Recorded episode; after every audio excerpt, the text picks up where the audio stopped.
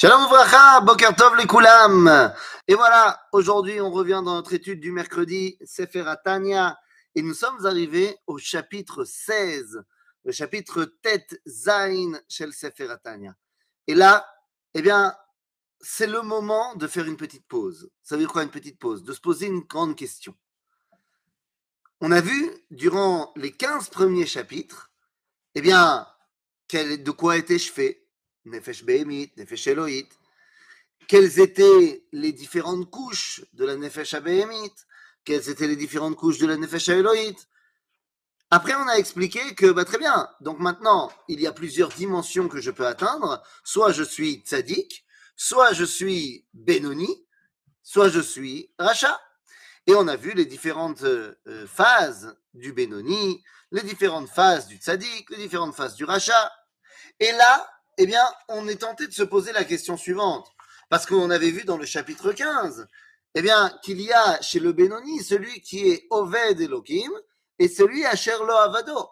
C'est-à-dire celui qui est tout le temps en combat pour les Gaber et aller encore plus haut, ou celui qui se laisse porter par, eh bien, sans faire d'avérote évidemment, mais se laisse porter par euh, les événements. Une fois qu'on a terminé toute cette catégorification, eh bien, le Sefer Atania vient nous poser une question. Et dit T'en es où, toi? Où en es-tu, Arshav? Est-ce que tu sens que l'amour d'Akadosh Baruch est en train de te pénétrer ou pas? Nous dit le chapitre 16, Ahava ameviya l'idée asiyat mitzvot bilvad, shei ra'uta de liba, shebe'itlaamut, sera, shebeta'alumot lev,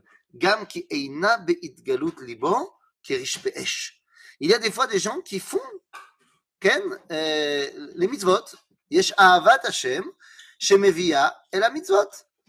Aval, ce n'est pas total.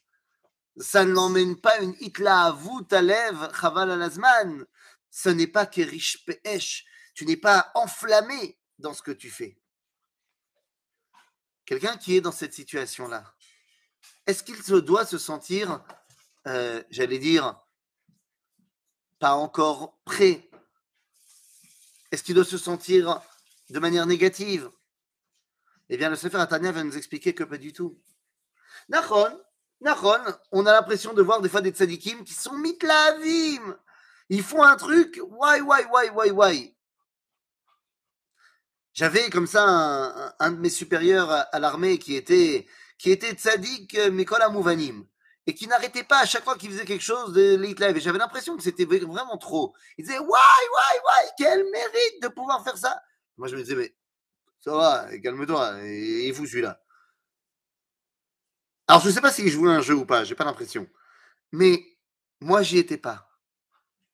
Et je me dis, dans ma vie de tous les jours, ben, j'y suis pas toujours. Hein. J'y suis pas toujours du tout.